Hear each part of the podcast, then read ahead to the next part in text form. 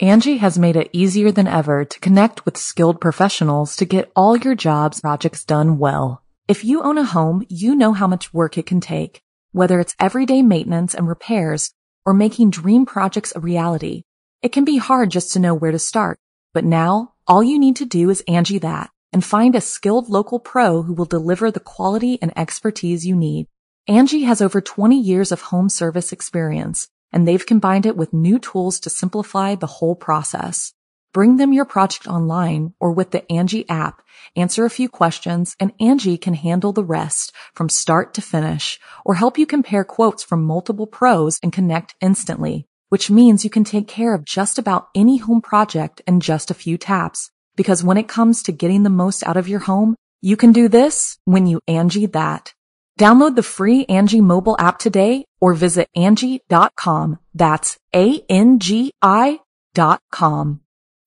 When you need mealtime inspiration, it's worth shopping Kroger, where you'll find over 30,000 mouthwatering choices that excite your inner foodie. And no matter what tasty choice you make, you'll enjoy our everyday low prices, plus extra ways to save, like digital coupons worth over $600 each week. You can also save up to $1 off per gallon at the pump with fuel points. More savings and more inspiring flavors make shopping Kroger worth it every time. Kroger, fresh for everyone. Fuel restrictions apply. G'day, mates. It's B Buster here. So, before the episode begins, I would just like to say a huge thank you to Castbox for helping me make the Castbox original, Be Scared, which is produced along with Studio 71. Now, Castbox is the fastest growing, highest rated podcast app on both iOS and Android, and you can find all of your favorite podcasts there. Personally, I think Castbox is the best podcasting platform out there, and I hope you guys check it out because I think you'll be surprised at just how much variety they have and how user friendly their app is. Anyway, guys, thanks for listening, and without further ado, let's begin.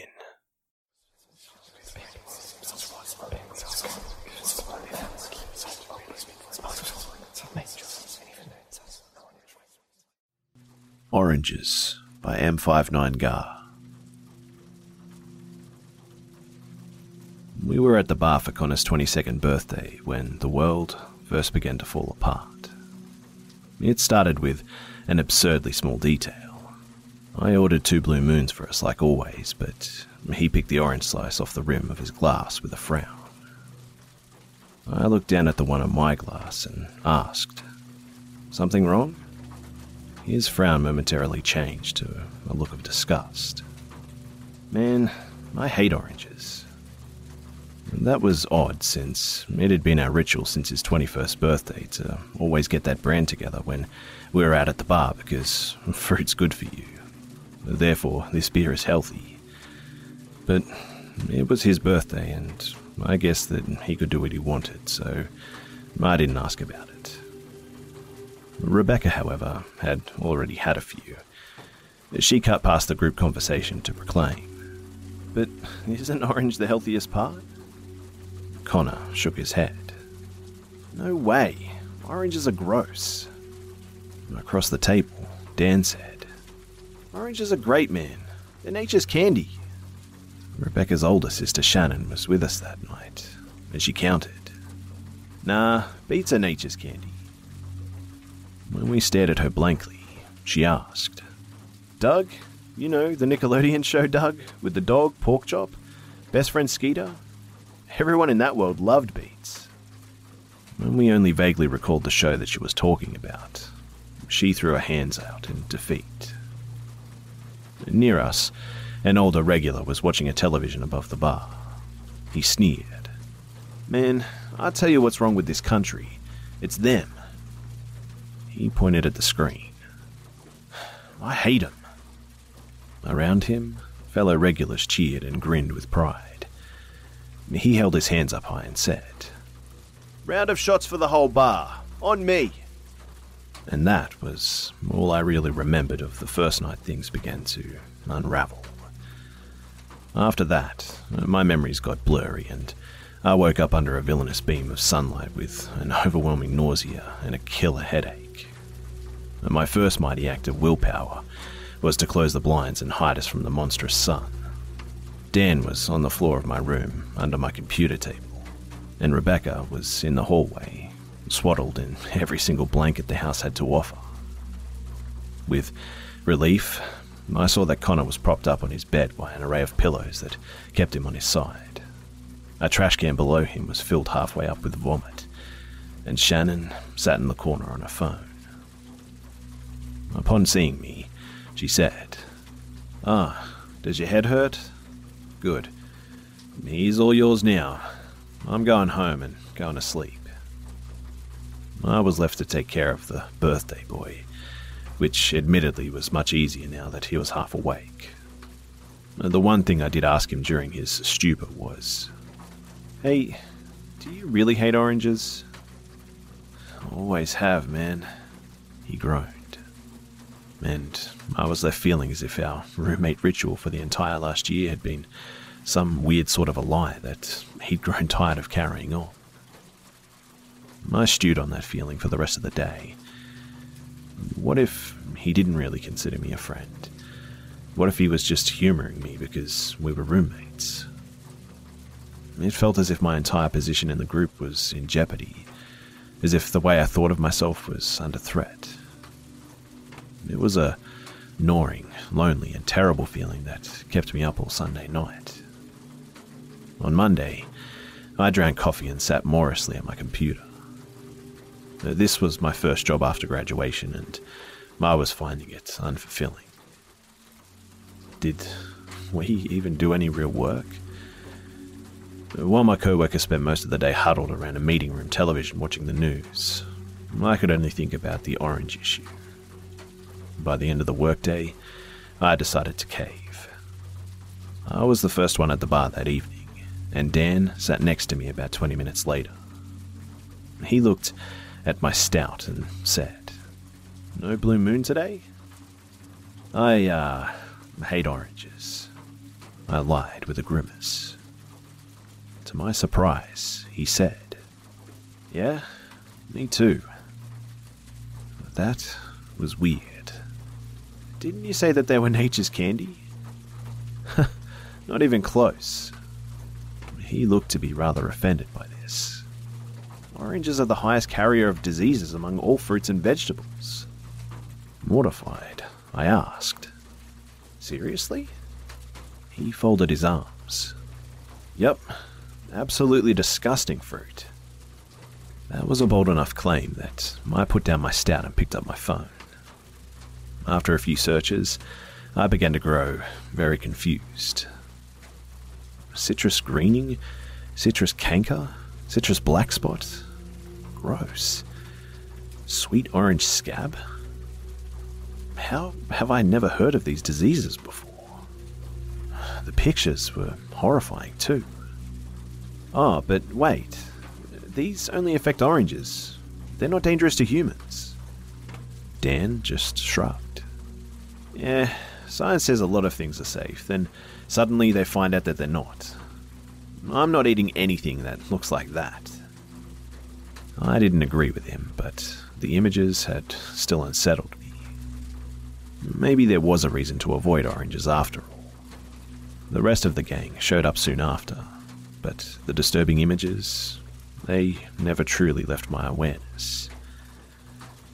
Later that night, as we all spilled out on the Uber in front of my place, we were laughing and joking around as normal, and I was starting to feel a little better. I'd overblown the whole issue, really.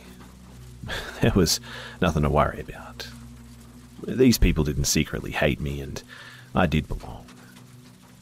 Across the street, one guy began yelling angrily at another, and the Uber pulled away removing the barrier between our group and the guys. We saw them push each other, scream back and forth, and then begin trading punches even. This was a nice college age neighborhood where nothing of the sort had ever happened before. What were they thinking? We just stared until they noticed us.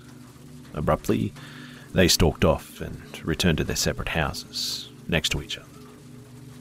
Apparently, they were neighbors. How ridiculous, Connor said with a laugh before leading us inside. We'll have to make sure not to invite them over next time that we have a party. He didn't seem to be in any sort of deceptive or bad mood, so once we're all sitting around the kitchen table drinking water, I took the opportunity to ask him about what had been bothering me. Yeah, I do hate oranges, he told me.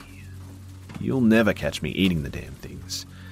They're like the biggest carrier of diseases among all fruits and vegetables.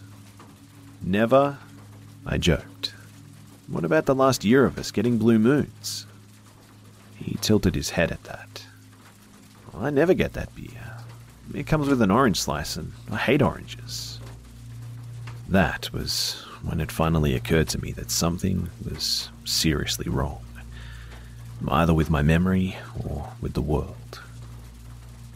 No longer smiling, I said, We've been getting that beer every time we got out since your birthday last year, when that hot girl that night thought that your joke about it being healthy was hilarious. His expression darkened. That never happened. I don't drink Blue Moon. That's how I remember it. I insisted, flatly. Well, then, your memory's messed up, he retorted, growing strangely angry. He balled up a fist between us. I never drink that shit. I never have. You stop saying that shit now. Oranges are disgusting. Rebecca and Dan watched us in awkward silence. I figured I had one more back and forth within the bounds of politeness, and I decided to make it count. Dan, you remember us getting the orange slices with our beer, don't you? Dan stiffened in his chair. Oh, don't bring me into this. I hate oranges too. Always have. I wouldn't hang out with people who didn't. I stared at him. What? What the hell does that mean? Since when is this such a big deal? I turned to Rebecca. You remember, don't you? That whole exchange with your sister about oranges versus beets on Saturday night? She kept her eyes on her water and didn't reply. Connor stood and approached me with menace. Look, man, you've been a good friend for a long time, but you're gonna have to cut this shit out if you want to keep hanging out with us, okay? Was he serious? How could he possibly be serious about that? I looked to Rebecca and Dan, but neither one met my confused gaze. I was just joking, I finally told Connor. You know, Messing with you guys. His face immediately lit up. Oh, you got me good, man. yeah, I did, didn't I? I laughed with him, secretly terrified though. Rebecca and Dan finally looked up, relieved, and the mood immediately went back to happy and carefree. I hung out and pretended to be normal until everyone finally went to bed. Rebecca in her room downstairs, and Dan and Connor in the hallway next to my room, before I finally had a chance to investigate. For the first time in months, I closed and locked my door. But The wonderful atmosphere that our house full of friends had started with was now one of fear and suspicion. I sat in the dark in front of my computer and began to scour the internet in search for answers. I'd seen enough science fiction to hazard a few guesses. Was I in the wrong reality somehow? Was my timeline changing for some reason? I didn't know enough particulars about history to see if anything was different on Wikipedia. No, this was my room. My credit card worked and my social security number was correct. If reality or time had changed in even the slightest way, those randomly generated numbers would have been different. This was my world, just changing for some reason.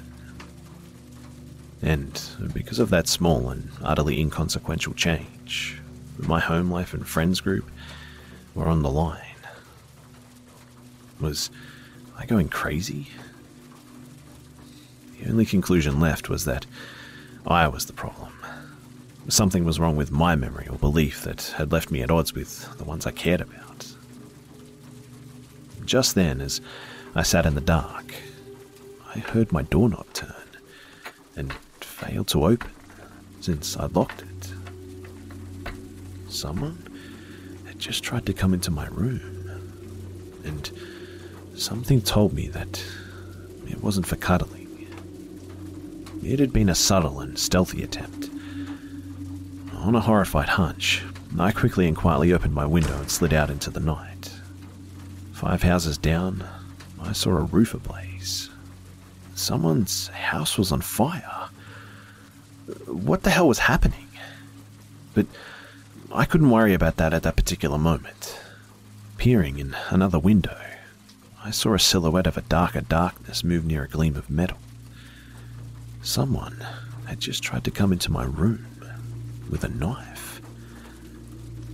The silhouette disappeared into deeper shadow, leaving me with no identity beyond the fact that it had to have been one of my roommates.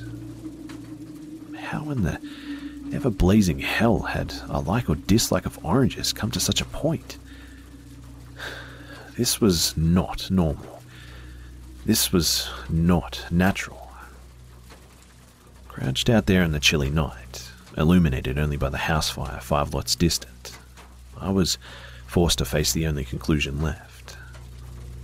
Something supernatural was going on here. As soon as I truly entertained that notion, the firelit darkness felt suddenly far less solitary. Were there eyes upon me? Was something watching me even then? I found it hard to believe that hating oranges was the primary goal of whatever was happening. Rather, just the side effect of a slowly creeping insanity or possession of some sort.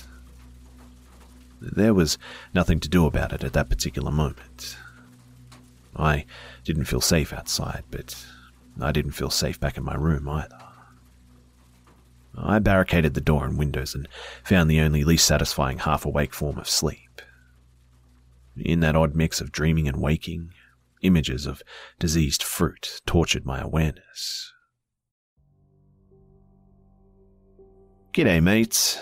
So, I just wanted to take a quick break before the second half of the story to thank all of you guys for listening to Be Scared. If you're a new listener, welcome to The Hive. And if you're a long-time fan, thanks for checking out the podcast. If you could please take a moment to do me a favor to rate and review the show, that would be a huge help. And if you have any stories that you would like to submit for future episodes, you can send them to my email at bish.busta at gmail.com. That's B-I-S-H dot B-U-S-T-A at gmail.com. Thanks again for tuning in, and without further ado, here's the rest of the story.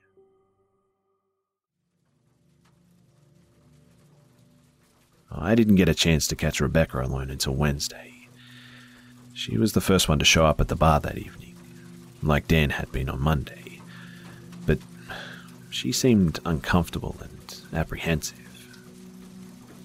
After she looked over her shoulder for the third time at the entrance to the bar, I asked quietly, Hey, are you afraid too? Her gaze spoke volumes. She bit her lip, looked at the door again, and then told me, Just stop screwing around with the oranges thing, alright? Well, what is the oranges thing? I demanded in a whisper. What's going on? Half panicked at my question, she insisted. Just tell them that you hate oranges, alright? Just freaking tell them that you hate oranges. Stop asking about it. Stop poking at it. I like my life. I like you guys. I like my house. Just stop disturbing everything. I grabbed her hand as it lay on the table between us. Listen, I just want to understand. Where did this hatred for oranges even come from? What's going on that's making our roommates act like this? She finally looked at me in the eyes, and I saw a bloodshot exhaustion there. Wait, I whispered. Have you been sleeping poorly too?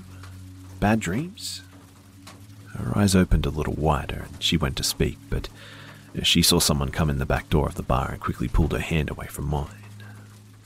Connor fell upon me rather forcefully from behind, but only to wrap his arm around my shoulder and neck. Ah, what are you two lovebirds up to? He knew that we weren't a thing anymore. So, what was his problem? Following the cue from Rebecca's masked terror, I said, Just talking about how much we hate oranges, bro. Connor jerked his neck toward her. Is that so, Rebecca? She didn't speak. She just forced a smile and nodded weakly. Awesome, awesome, he said with genuine relief. He let go of me and sat between us. I knew you two would come around. Dan arrived soon after, complaining of a vendor selling oranges that he'd seen on the way over. I'm telling you, it was the grossest pile of disease you've ever seen. He shuddered. I looked to Rebecca, but she silently warned me to just go with it. And I did. For the next hour, I carefully observed Dan and Connor, trying to figure out what was going on with them. It wasn't until I went up to the bar to get Rebecca and myself more drinks that I saw something that chilled my soul. A girl took a picture of three of her friends to my left. The angle was such that my table was in the background. While waiting for the drinks, I happened to glance at her phone. My table was indeed in the background. There was Rebecca. There was Dan. There was Connor and someone else. I only saw her phone for an instant before she turned away, but I was certain enough to surreptitiously turn around and pretend that I was texting while I angled my camera up to my friends. And there, among the crowd of patrons of the bar, and shown only in choppy frame by frame rendering, was the shadow of a person bent down near Connor's ear. As I stared at my phone in paralyzed terror, that shadowy head tilted up, as if it was looking at me with concern. Rather than react and give myself away, I shouted to my friends, Hey, picture time! The silhouette turned a half step and vanished as if a gust of wind had dissipated in one fell swoop. My friends smiled and made faces. The flash irritated a few surrounding patrons, but I'd gotten away with it. And there, was something among us. Holy shit. A literal shadow whispering in Connor's ear, murmuring insidious words of hatred, no doubt. But why oranges? That Wednesday night at 8:42 p.m. Eastern Standard Time, a runaway car crashed into the front of the bar, smashing all the windows and killing a woman. I know the exact time because the police forced us to all give statements before we could go. We'd been across the entire bar and had only seen the aftermath, really, but I was pretty unhelpful. All I could think about was the shadow lurking among us. As the Uber pulled onto the street that night, I absently studied the blackened shell of the houses that had caught on fire five lots down.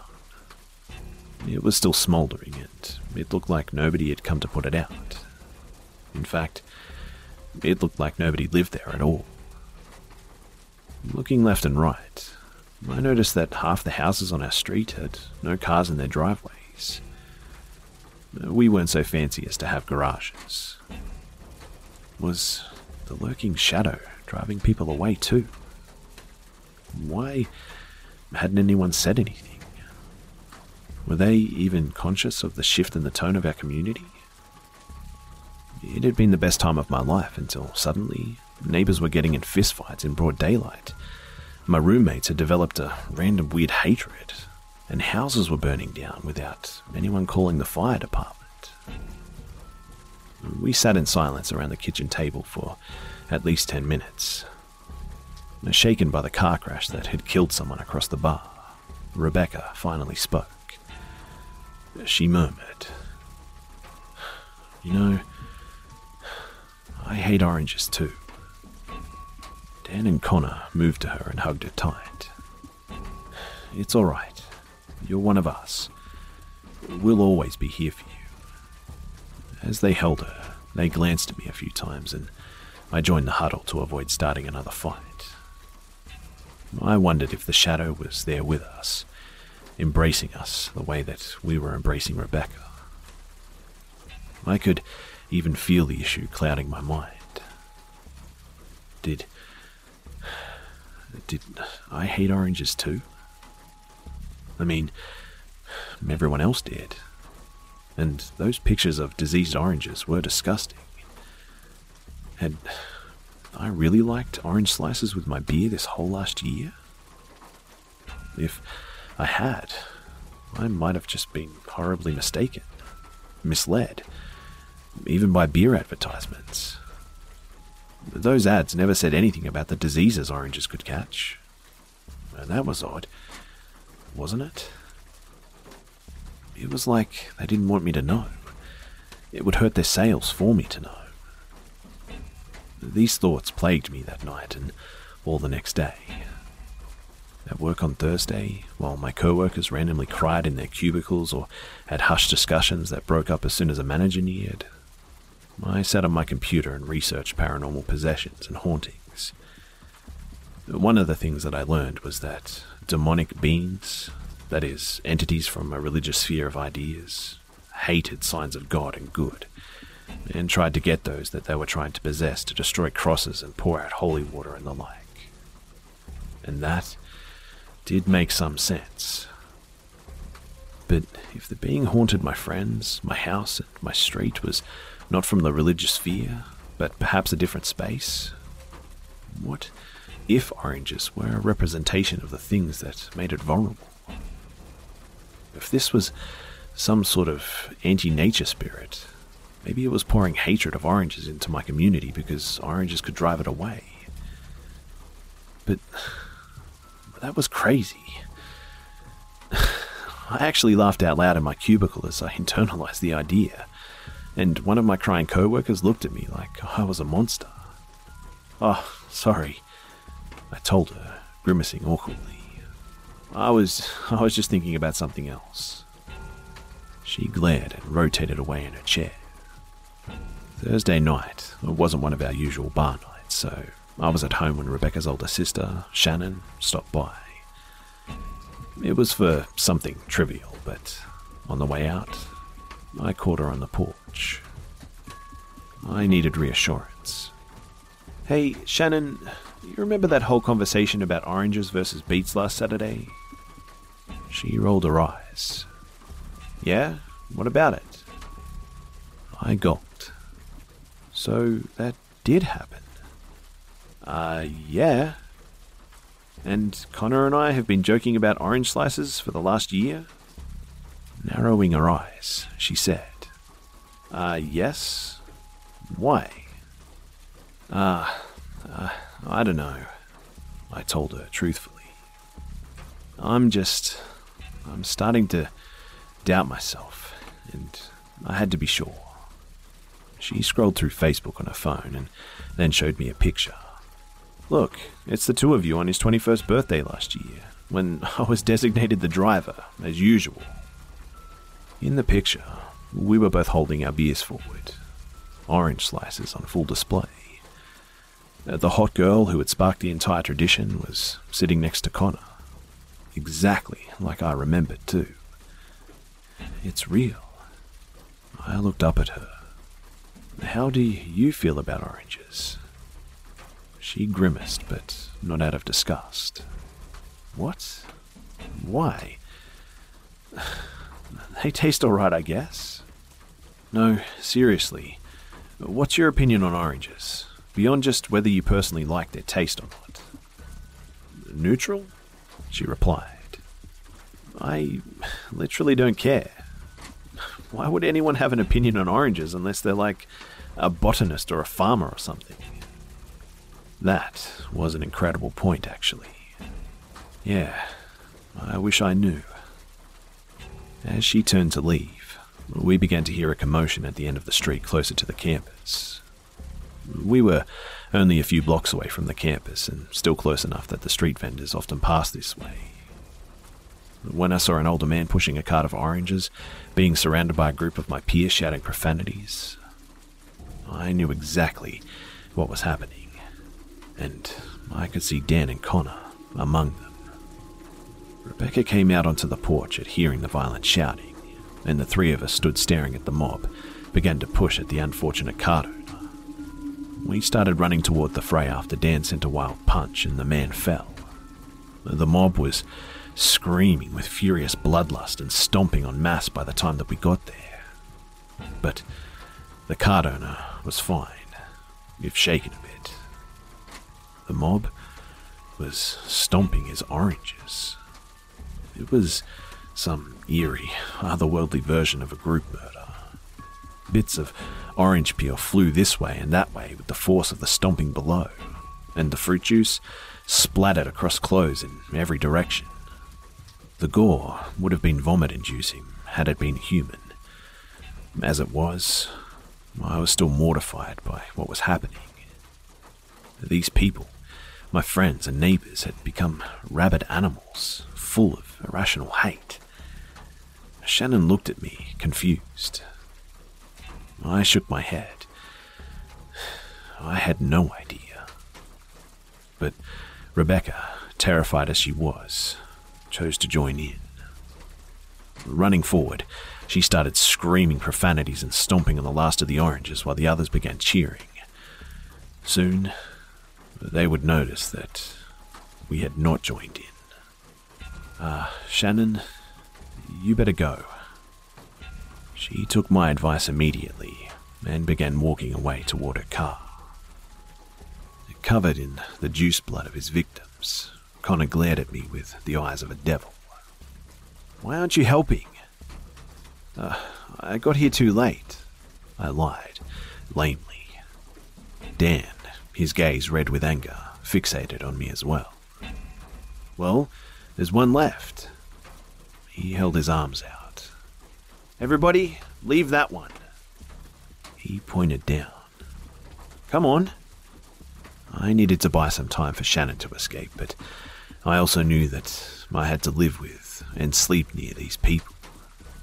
The thought of that silhouette with the knife promised no good end for anyone that defied the group.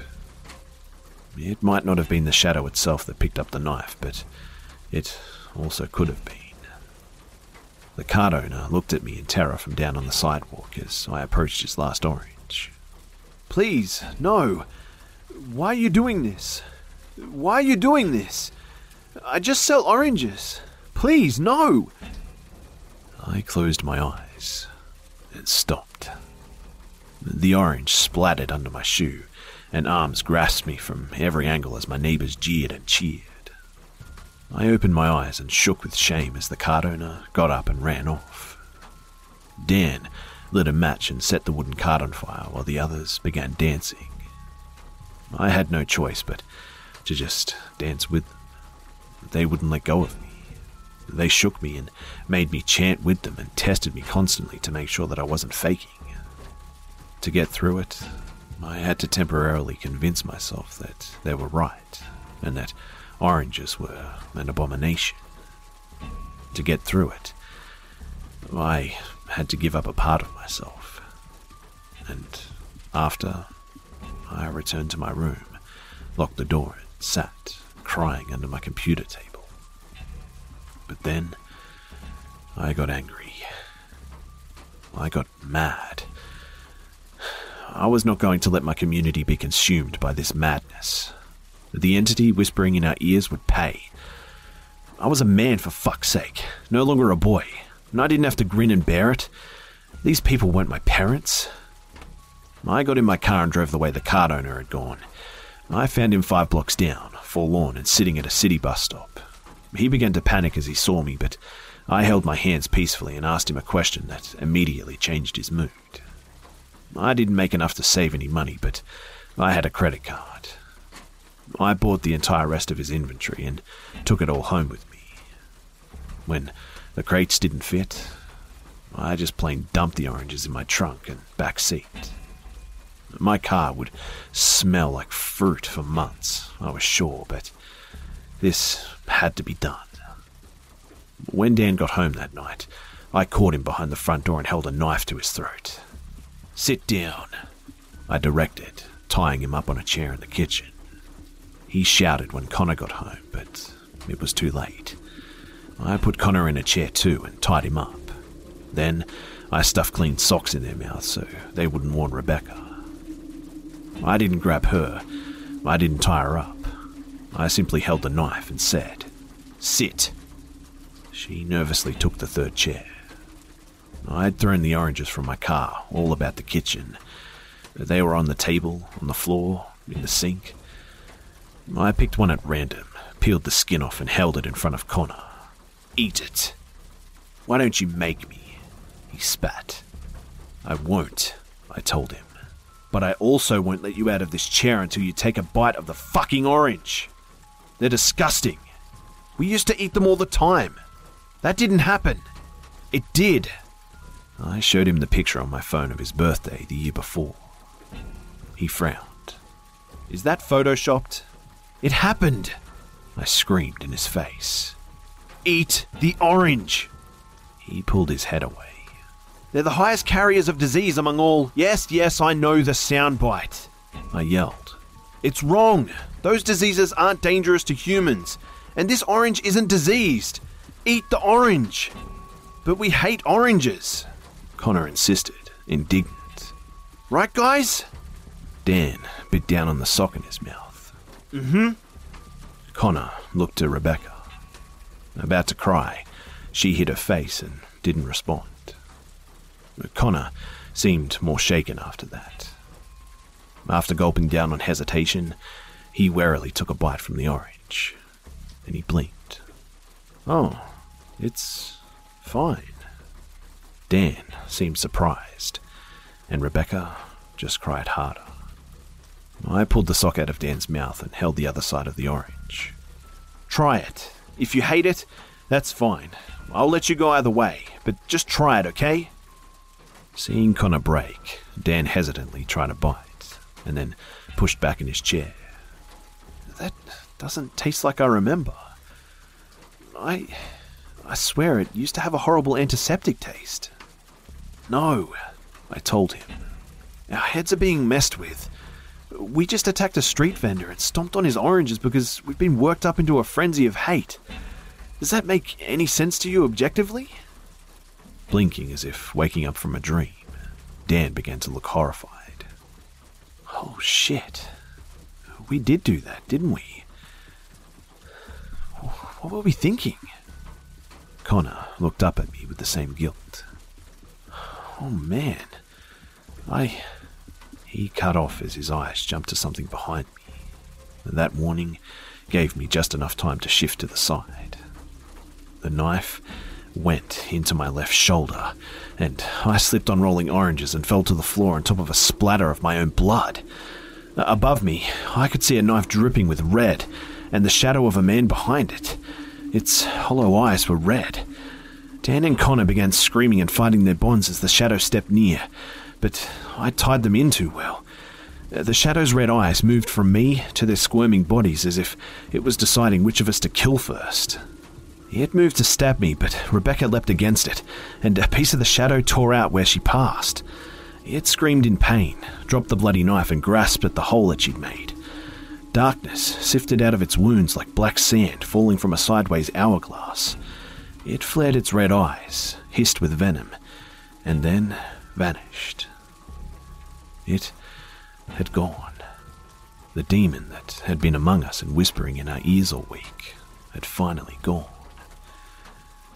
We all remained frozen in shock for 30 seconds before Dan snapped out of it and said loudly, Would someone please untie me already? We did, and then we patched up my arm. As a group, we didn't know what else to do, so we sat at our regular table at the bar. It was early on a Thursday, so a few other people were there. We didn't get blue moons, but not because we hated oranges. No. Our house was full of hundreds of the fruit, and would smell like it forever. I can't believe that it almost got us to go from loving oranges to hating them in less than a week. Connor murmured sadly, crouched over his drink. I shook my head. Yeah, I even doubted myself there for a minute. I did things that I'm not proud of. Dan looked up at us. What even hurt it? Why did being made of hate get wounded by Rebecca just moving through it. She looked at me and I looked at her. We both looked back down at our beers. She hadn't just moved through it. She jumped at it because of me. We both knew the answer, but that one was private. Near us, an older regular was watching a television above the bar. He sneered. Man, I'll tell you what's wrong with this country. I hate. The four of us shouted in unison. He jumped in his chair and looked over at us. Don't, I told him calmly and sadly. Please, just don't. He watched us for a moment. Then, subtly embarrassed, he gave a slow, haunted nod, and then turned back to his drink.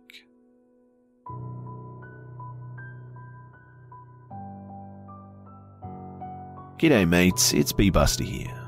Thanks for tuning in to this week's episode of the Be Scared podcast. And please, don't forget to subscribe so you don't miss next week's episode too. Also, it would be much appreciated if you could share this new podcast with your friends and family and on social media too. Thanks again for listening, guys, and I'll see you, mates, in the next one. Angi has made it easier than ever to connect with skilled professionals to get all your jobs projects done well. If you own a home, you know how much work it can take, whether it's everyday maintenance and repairs or making dream projects a reality. It can be hard just to know where to start, but now all you need to do is Angi that and find a skilled local pro who will deliver the quality and expertise you need. Angi has over 20 years of home service experience and they've combined it with new tools to simplify the whole process. Bring them your project online or with the Angi app, answer a few questions and Angi can handle the rest from start to finish or help you compare quotes from multiple pros and connect instantly which means you can take care of just about any home project in just a few taps. Because when it comes to getting the most out of your home, you can do this when you Angi that. Download the free Angi mobile app today or visit Angi.com. That's A-N-G-I dot com.